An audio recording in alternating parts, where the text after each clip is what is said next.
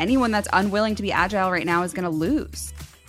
I'm Margaret Kelsey. I am Devin Bramhall. And this is Don't Say Content, created and produced in partnership with Share Your Genius. Huge shout out to our producers at Share Your Genius. Thank you so much. Thank you for believing in us early on, supporting and making this podcast come to life. And if you, dear listeners, are thinking about bringing an idea or your brand to life and scaling it, I'd recommend having a quick little convo with our favorite people at Share Your Genius.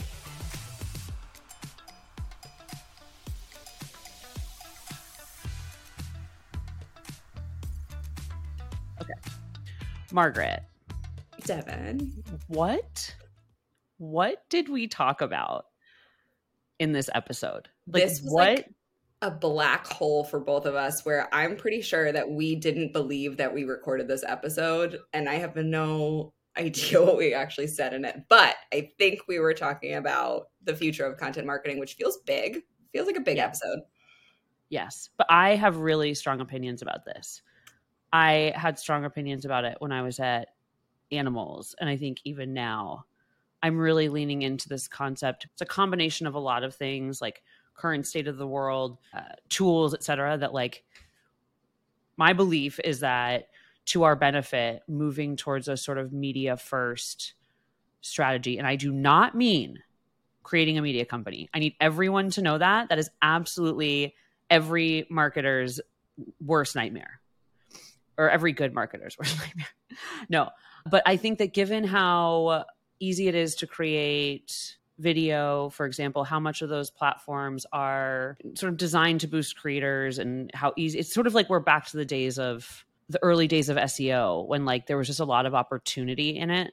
I think that's the case for media now. And with all these like AI and transcription tools, it makes it a lot easier to like go media first, trade on this whole, you know, we've talked about this before, like personal brand, influencers at companies, really helping relate to the audiences, their customers and then translating that into written content that is then optimized for whatever you're doing to grow with written content. That is like where my head is at right now. I think it's efficient. I think it's smart. I think it using your people to grow the company, which technology is sort of making more necessity because there are a huge group of people who don't want to talk to chatbots, et cetera. It sounds like it sounds like everything is changing. Everything has been changing. Everything will continue to change and what content strategy has been over the last decade is not what we should be focusing on in the future and that there is a different different strategy that we can start to utilize. All right let's explore it.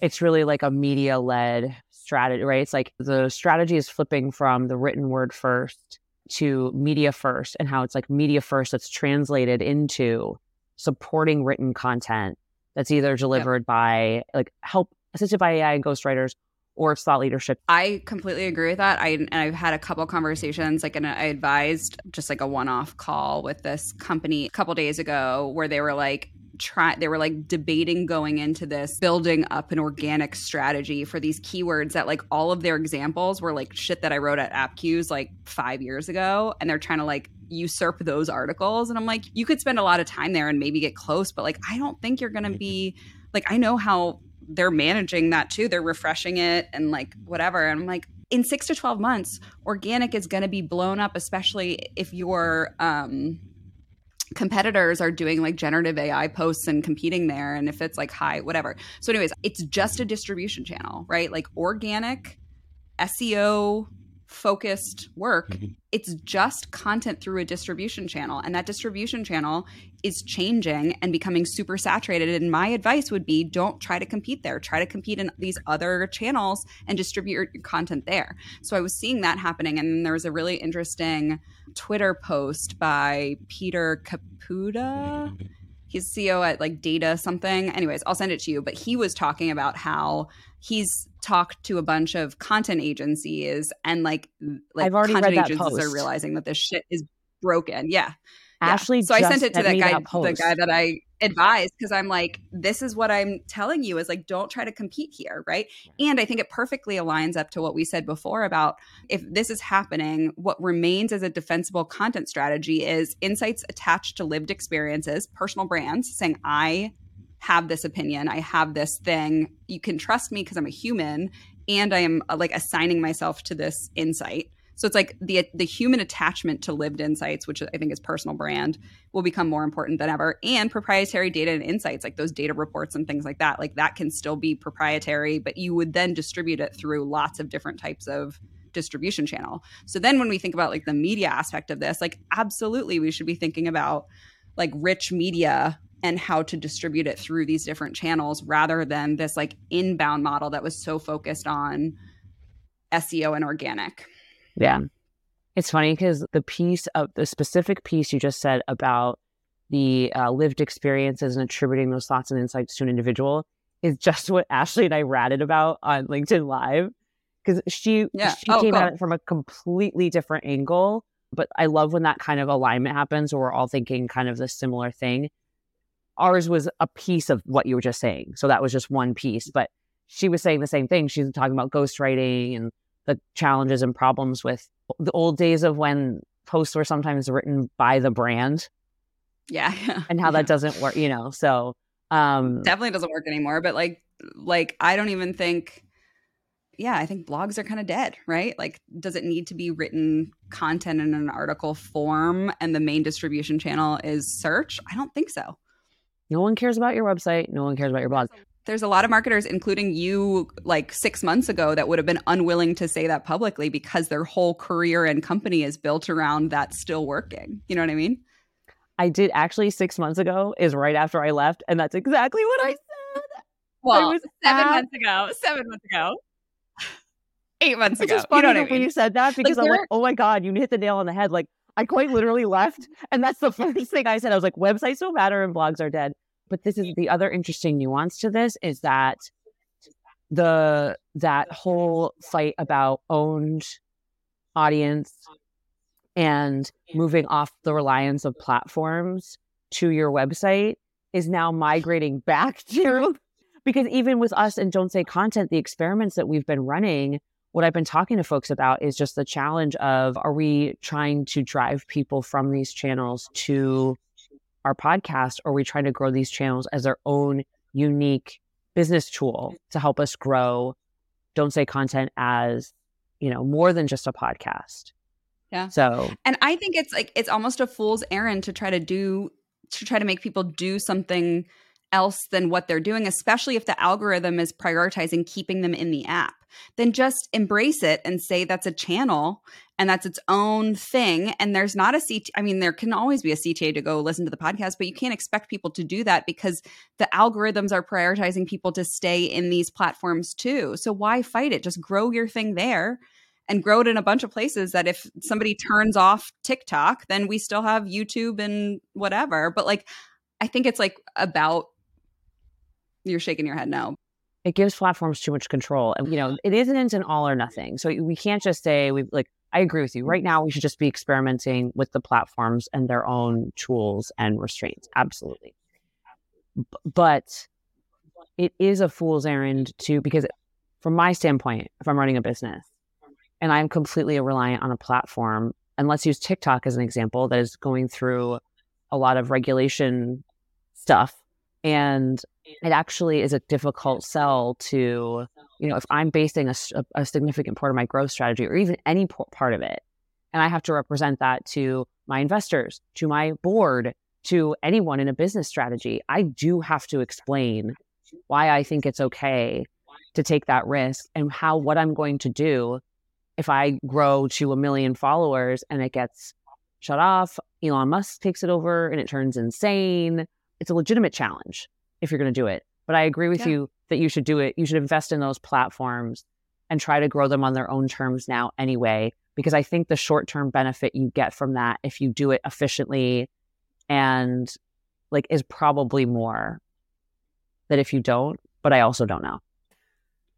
This goes back to like the difference between brand and conversion is I think if we're building brand through these channels, right? And we're not necessarily as worried because of our business models about conversion. And we're just thinking about like brand and affinity, let's say, then that's an okay thing to do on these channels to build them themselves because let's say TikTok gets banned or whatever.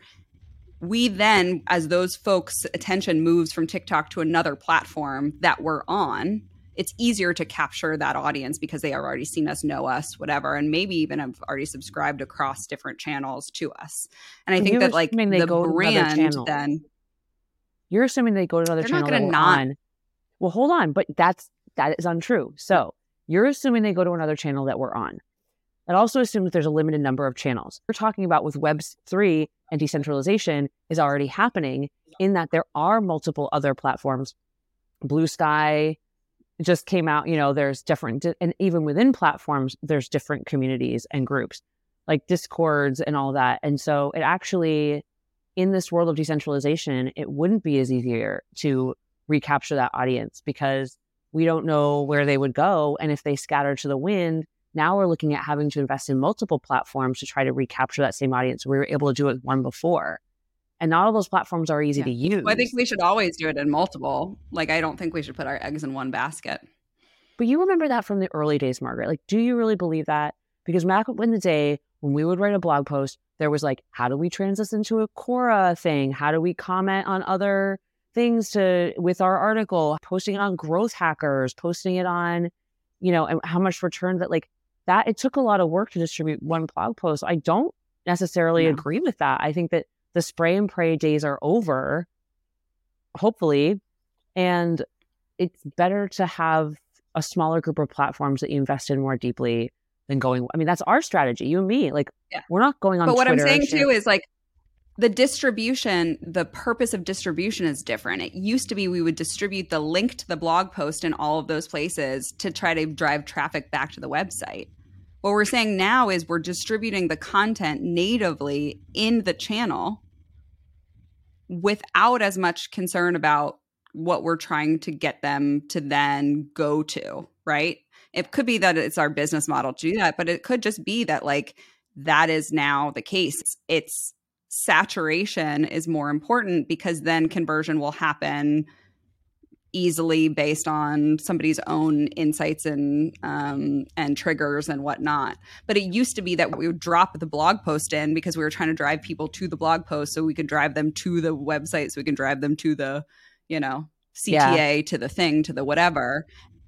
And now it's like it, it's more about I mean, spreading I think- ideas. I don't know. You're talking about spreading ideas, Yeah.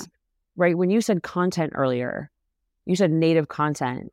What you really were saying is you, you were sharing. We're sharing our Don't idea. content. say it. Don't say it.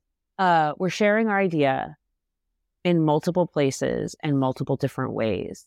And by doing it natively, we're continuing to like iterate on it, analyze it, find more nuances. And so it's actually instead of just saying the idea and packaging it once and trying to get that same form out everywhere, what you're calling a blog post, we're, you know, and you, let's use us as an example so that's easier we're saying, okay, we have an idea about something. We talk about it on the blog post. Right now, in the early days, it's been take clips from that, post it on these other platforms so other people can hear it. Because we think, Mhm. you know, we know that we're talking to people who already know us on LinkedIn, but we want to see if our messages are interesting, applicable to folks who we don't already know.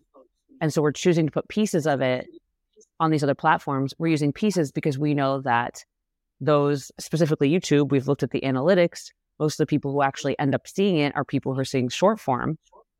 We're taking the information from that and saying, okay, but is this really helpful? And so then we, you know, our newest idea around instead of just taking clips, what if we distill this down to a few key points that we share and either we say it live and create those videos native in platform or we create a shortened version of it for those platforms to help make sure more people hear ideas to st- again see are we connecting with people outside of our network or are we just connecting with the same people and does that mean that we're missing something therefore do we need to talk to more people, do more research uh, to find out what we're missing?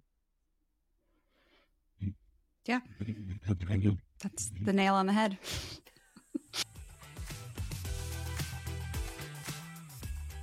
Ahrefs taught me SEO. It no. was our infrastructure at Animalz. Yeah. Like yeah. that was part of our like tech stack. And everybody at the company used it. And I just remember growing up at startups and nobody was ever there to teach you your job. And you had to learn a lot along the way. Help Scout was where I really had to get my shit together with SEO strategy. And I was like, what do I do? And one of our growth marketers walked me through Ahrefs. The UI looks like it's a lot, but then you go yeah. and start using it and it's like all logic. It's all logic, like it's all marketing logic the way it works. And so you're kind of like, oh, you're just like giving me all the answers. And it's also the fact, the reason that I feel like it feels like that is because it is so powerful. Like you literally have access to information that I had no idea that I could actually access. Competitors' keywords, how they're ranking, like absolutely powerful stuff in order to understand how your content and brand programs are. So, Ahrefs, thank you so much for not only a fantastic product, but also sponsoring season two. Yes. And also helping me achieve my first big objective at Help Scout. It was pretty important and aggressive, and it kept me in my job a little bit longer. So, so thank you for Devin's salary back then. Ahrefs. Don't say Ahrefs. Say don't say Ahrefs. Don't which say I've heard. Say Ahrefs. Ahrefs. Ahrefs. The question after that is like there is a spot for conversion right? There is a spot to like get them to actually do the thing that we want them to do. Mm-hmm. Let's pretend now that we had a product that we were actually trying to sell on the back of this thought leadership thing. Like there is a piece for that. I also think that by its very nature now these platforms are making it easier to convert immediately to do the thing that you want them to do. Like you think about now, like I've now opened up so many stores in Instagram when I get like an ad and it's like you can like click on the ad to see more and it's you don't even go to the like the website opened up in Instagram. It's like literally like an Instagram store with the products in it and you can buy it right from there. Yes. I've bought many things from there. Yeah. These platforms themselves are compressing what used to be I need to drive somebody to a blog post so then I can drive them to the website, then I can drive them through my conversion flow on my website to now converting in the platform itself. You're talking about two different things. Now I'm talking though. B2C. Right, which doesn't have necessarily the same journey. If you're a B2C company, you weren't really necessarily writing a long form blog post to put people to your website. Like you were selling. Some people did. Sure, but like that wasn't really it, right? And so I think that the big question is how does B2B utilize this these sort of short form reels tiktok youtube shorts etc and even yeah. you and i have experienced our own challenges like we're getting interesting information from those platforms as we explore them because it's just a curiosity thing for us and so you know for example yeah. from substack the most amount of non-direct or non like sort of personally referred traffic from us or subscriptions rather have come from other people recommending us. So, like Neil O'Grady, Maria, thank you so much. So, we've gotten a couple subscriptions from both of them. But when you go to YouTube, where you see the most activity, that's where we're getting the most likes and views and bookmarks and comments, even though, again, these numbers are small. So, just bear with me on that. Stop saying that. They're huge. She yeah. is gorgeous. She is perfect. Well, we've been doing this for a few days. So let me also qualify that. We this is not been this is like probably just 7 days today. But those aren't going anywhere. Like if you look through the data on YouTube for example, for shorts specifically, let's take those. If something gets 150 views, the 30% are actually viewing it versus sorry, it's like 150 they see it. 30% are viewing it. New YouTube metric here, folks. Hey guys. They see it. 70% aren't. Like there's they scroll past. And then of the people who view, the number of people who return to watch another one of ours is like nothing. And so then you look at, right? And those are the things you have to start to pay attention to because if we're going to conversions, people basically are, are discovering us through the algorithm. So it's basically a search Mm-hmm. thing. And what we're seeing is a bounce rate.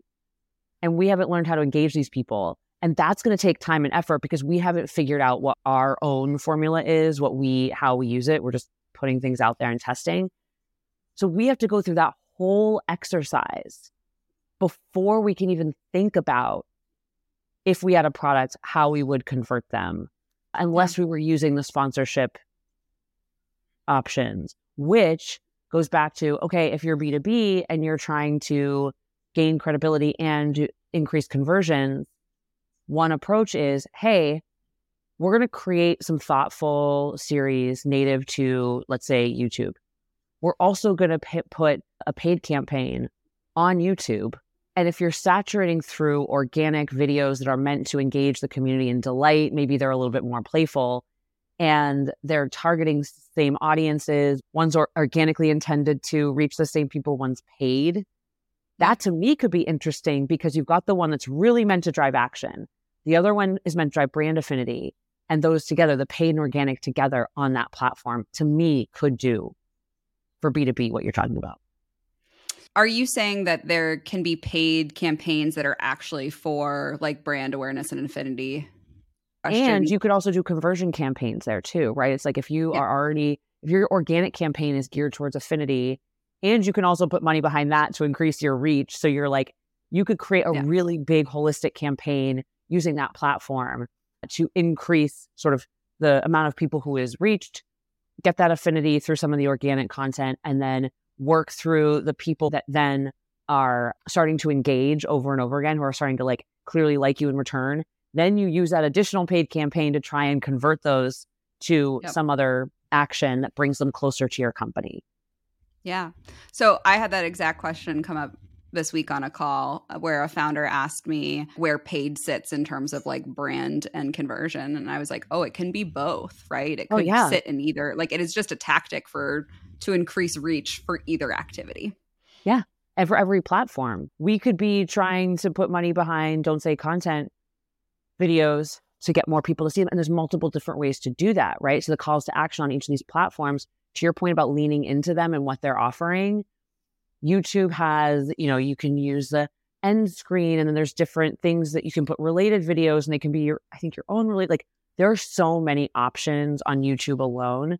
And I've done a little less looking into TikTok, but same with Instagram. There's different ways that you can reach folks. There's different, and it's like more user friendly than it used to be using, at least for me, using Google Ads. I was terrible at it. And this goes back to your point and how right you are actually now that I think about it. If you deploy these platforms in that way and you build that following and learn how to convert them, even if the platform goes away over time, you can say, well, of that following that we kept replacing, we we converted 20% to owned over time. And of that, we know we can typically over time convert a certain percent, like, you know, one or two or 5% of that to paying customers when we keep them with us.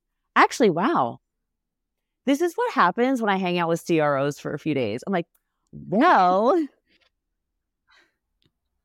Start talking conversions, numbers, data.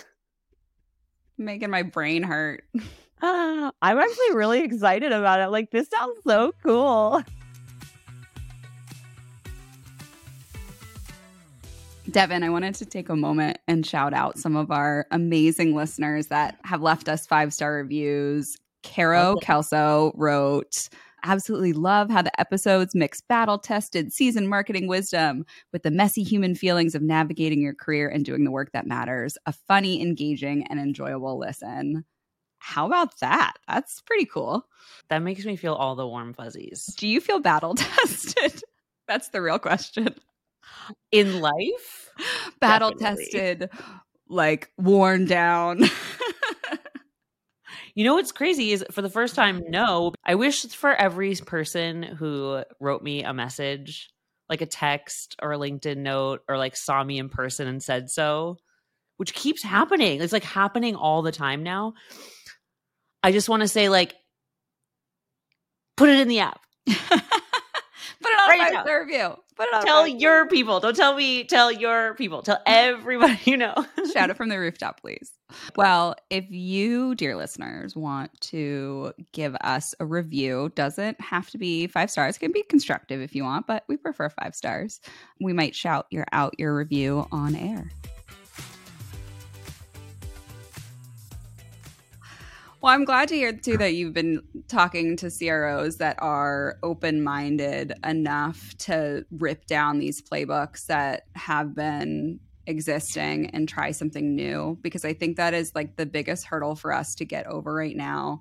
And the thing that I keep coming back to is there it are also a bunch of marketers whose livelihood depends on this model not getting broken. And I don't think I've really I don't think that wave of understanding hit me until this week where I'm like, oh, there's a bunch of marketers that like that's the reason why there's not a lot of scrappy generalist marketers. And the reason that folks have specialized is to then, you know, whether they have their own agency or their whatever, like eh, create this business model for themselves. And it's not advantageous to them to recognize this change in I don't know, market shift, whatever we're calling it, this like change in human behavior, this change in whatever, because like there's still a lot of folks that want to sell you on an organic strategy or a or SEO focused strategy. And there's some businesses where that still will work for the next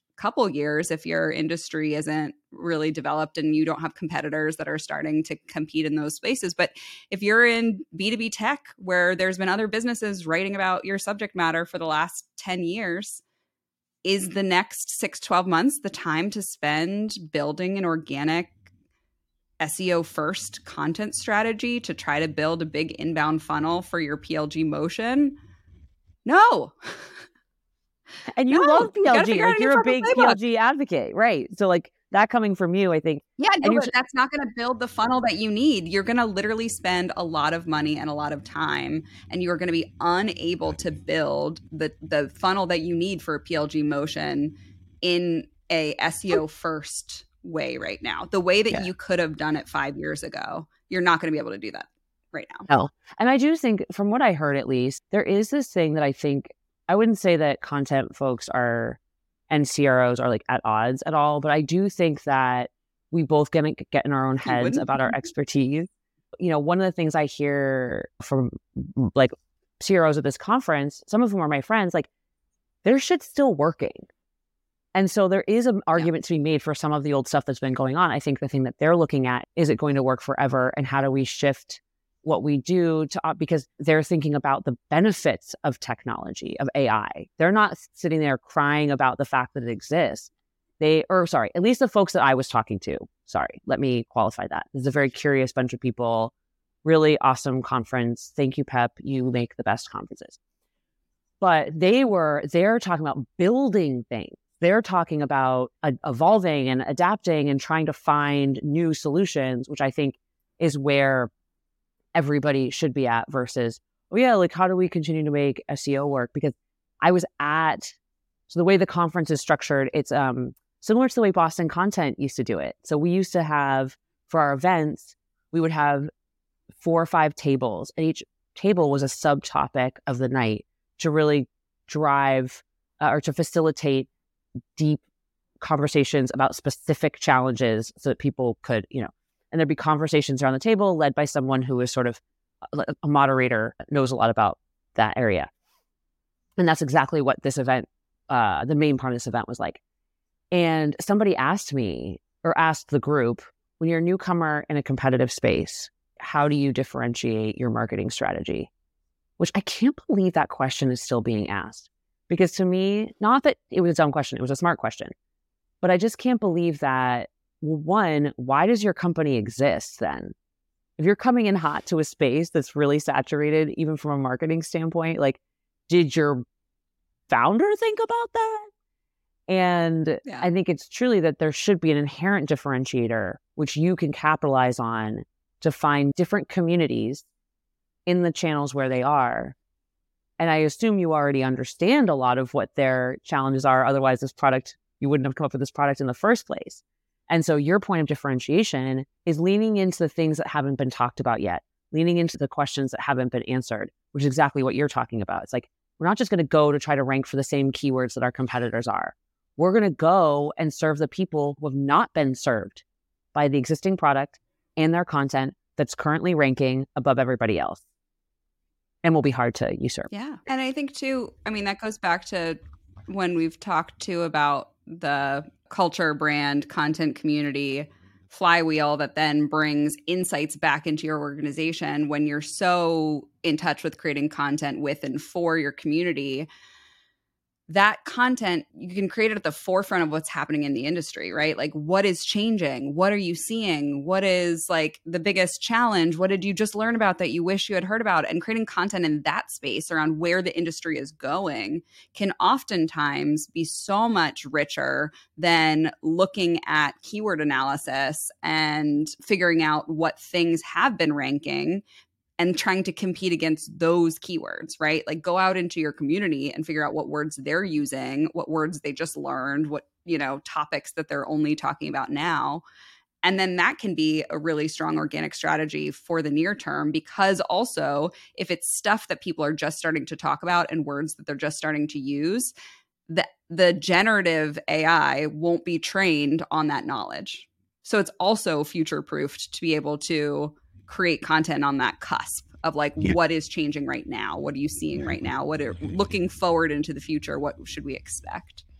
And how that oh gosh. I mean this is a whole other topic about how as much as I, I i'm very excited about generative ai just seeing how questions are answered it's information aggregated thus anonymized thus unsourced yep. thus useless for having that new idea that AI will need to train on in the first place, but that's a whole other conversation. Mm, I think this is really starting to take shape in my own brain around everything that's changing and everything that's shifting. And it kind of comes, it just, it comes back to this unwillingness to be agile, I guess. Like who's unwilling? I mean, anyone that's unwilling to be agile right now is going to lose, whether it's a company, a founder, a, a, head of marketing, a CRO. Like it comes back to like agility is the core trait that I think people should be looking for, hiring for, an, an unwillingness to accept accept the status quo and a curiosity to sniff out the status quo is probably the best future proofed skill set that somebody can have. Like future proofing your idea like, are you solving a now problem? Or are you solving a future problem? Or does your solution of the now problem have a built in future solution potential that you can lean into? Because I think that's the whole challenge of the rapid pace of technology. And it used to be that, and maybe this is just in certain spaces, because I don't know how, evol- how, what's evolving in different areas of tech or science. So, but at least in our industry, with the pace of change only increasing, you have less time to sort of come up with idea, take up space with your product in that space for all before you get competitors because it's increasingly easy. Even yeah. with AI's ability to generate code, the now problem is almost the marketing strategy for your future business idea. And then the future is what you're really trying to build. And then looking, but look, I'm going a little bit sideways here, but back to us because I think that we keep our story is representative of a strategy that works, which is we went into a very a deeply saturated market where there are hundreds of people talking about content marketing on podcasts. And there are many women yeah. doing it. And there are people who have even sort of more backgrounds that even bigger than ours. They could probably list off a ton of brands, mm-hmm. right? More than more than even us and probably the same or more success. And so we said, okay, it's not enough that we have something to say in the space. We need to add something. We need to add something that new, and we need to add something that new that people actually, that the folks that we want to talk to ourselves actually care and will benefit. Literally only us. yeah. But yeah. And then we found this sliver and the impact was immediate and surprised even us. Yeah. We were like, oh, you do want to listen to our podcast? I know. We were like, well, if it ends up being that podcast that that that guy makes that he only that he doesn't share with anyone. What was that thing? That story? I was like, I well, that's a funny outcome too. This is okay. Robert Morton makes a podcast called A Podcast with Zero Listeners. And I love it. I've only heard him tell me about it. Right now, it's still a legend. I asked him to someday send me an episode. It's a podcast that he does with for his family, with his family. And I heard like he retold some excerpts, and it sounds like my favorite podcast of all time. And I haven't listened to it yet. It's so fun. It's so fun. A family podcast would be a fun idea. You know, when I was a kid, hmm, dating myself, our pantry that was attached to the kitchen had a stereo player, a tape player, a radio mm. with a microphone with a cord that you plugged into it. And my parents, they were in the kitchen, or even sometimes not. I would go in there, hook up the microphone. I had to stand on a stool to be able to be high enough. I would put on Michael Bolton songs and do the Michael Bolton show. So I'd play songs and I'd talk on the Would it microphone about. it, or was it just a karaoke machine? No, it was a tape player, but it has the So it would record it. Oh no! And thank oh, God. Oh yeah. But so like kind of like I'm saying karaoke machine style where the microphone just like projected Yeah. out rather than like it wasn't recording you singing Michael Bolton songs, which would have been exceptional as well. Oh. Yeah. So not only was I playing Michael Bolton, which I don't think anyone appreciated, but that I was talking about Michael Bolton shows. Who doesn't on- appreciate Michael Bolton? Come on. I mean, back then a lot of people did. Big that fan. hair. That hair. Back fan. Big fan. Here's what's coming up next on Don't Say Content. You know what, Devin? I'm a little apprehensive about this, if I can be honest, because I think that there is, I think it is a little nuanced. It's also very ego driven. And so I think that's my biggest anxiety around our conversation today is there are egos involved. Mm-hmm. Mm-hmm, mm-hmm. And anytime that you touch an ego, you might get burned. okay, y'all, that's a wrap. Thank you, as always, for listening. We'll be back next week. And just remember, you're doing great. You're doing great. Bye. 30% of you are doing great. The rest, you got to get your shit together. Come on. You know, you know which side you're on this week. You know. you know. See you next week. Bye. Bye.